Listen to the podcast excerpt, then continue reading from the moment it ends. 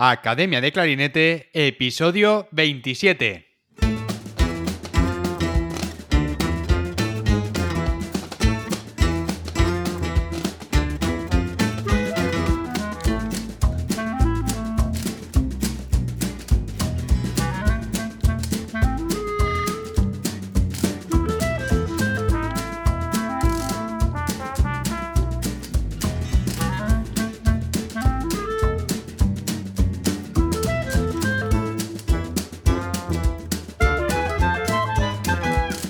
Bienvenidos a Academia de Clarinete, el podcast donde comentamos técnicas, consejos, hablamos sobre aprendizaje, entrevistamos a profesionales y hablamos sobre todo lo relacionado con el clarinete.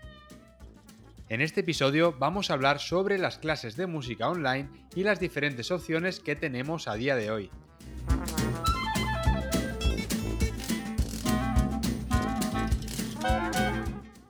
Cada vez hay más gente que prefiere la comodidad de formarse a distancia y con la flexibilidad que les proporciona este tipo de enseñanza. Solo hace falta observar lo que está pasando en otros sectores para ver la tendencia hacia la digitalización. Y este es uno de los propósitos de esta academia, ofrecer esa oportunidad.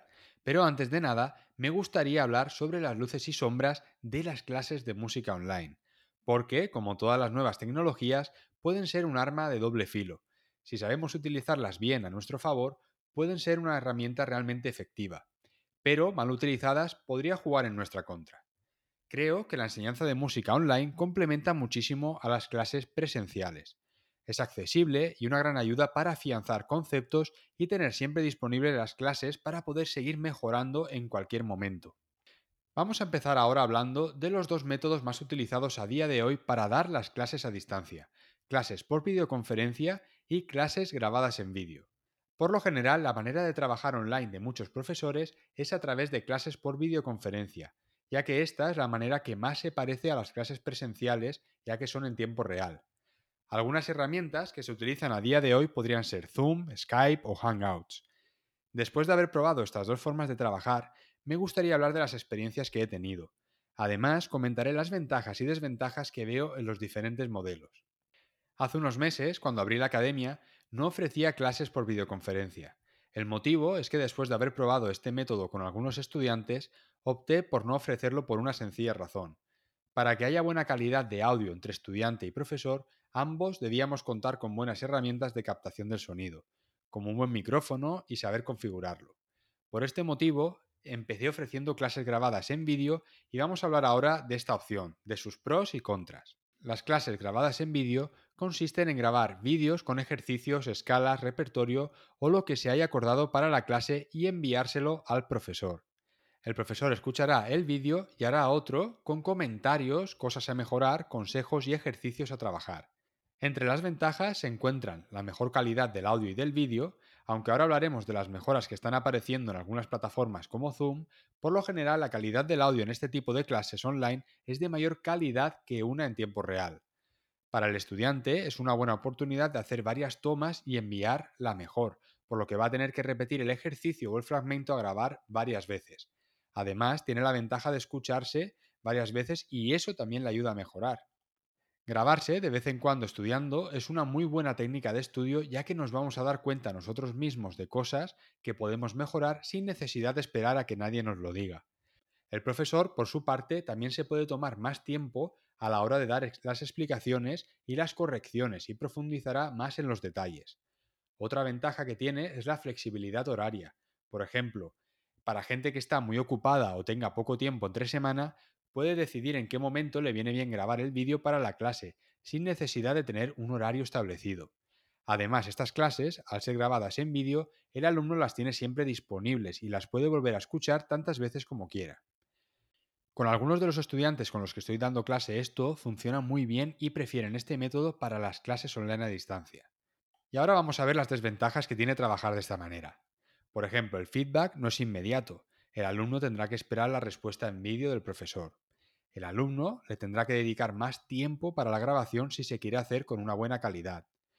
Está claro que no hay un sistema perfecto, esto dependerá de la situación personal de cada uno y habrá que valorar si las ventajas compensan las desventajas. Vamos a hablar ahora sobre las clases por videoconferencia. Esta opción se parece bastante a las clases presenciales salvo porque tenemos una pantalla delante. Entre las ventajas podríamos destacar que el feedback es instantáneo. La comunicación es más fluida ya que todo sucede en tiempo real y se pueden corregir detalles técnicos en el momento. Entre sus desventajas encontramos que la calidad del sonido no es muy buena, aunque esto ya está cambiando y estoy seguro de que va a cambiar en los próximos meses, y nuevas plataformas entrarán con fuerza en el terreno de juego. Y esto me viene muy bien para empezar a hablar de la plataforma Zoom y el modo de música de alta fidelidad que han creado específicamente para las clases de música. Esta plataforma ha estado desarrollando una nueva funcionalidad para clases de música online y que lanzó el pasado septiembre del 2020. Digo la fecha porque al ritmo a la que la tecnología avanza, este episodio puede que quede totalmente obsoleto en unos meses y estemos utilizando otras plataformas y otras maneras de dar clases online. A día de hoy es la mejor opción que he encontrado para trabajar a través de videoconferencia. La plataforma Zoom fue creada para reuniones a distancia y funciona muy bien para este propósito.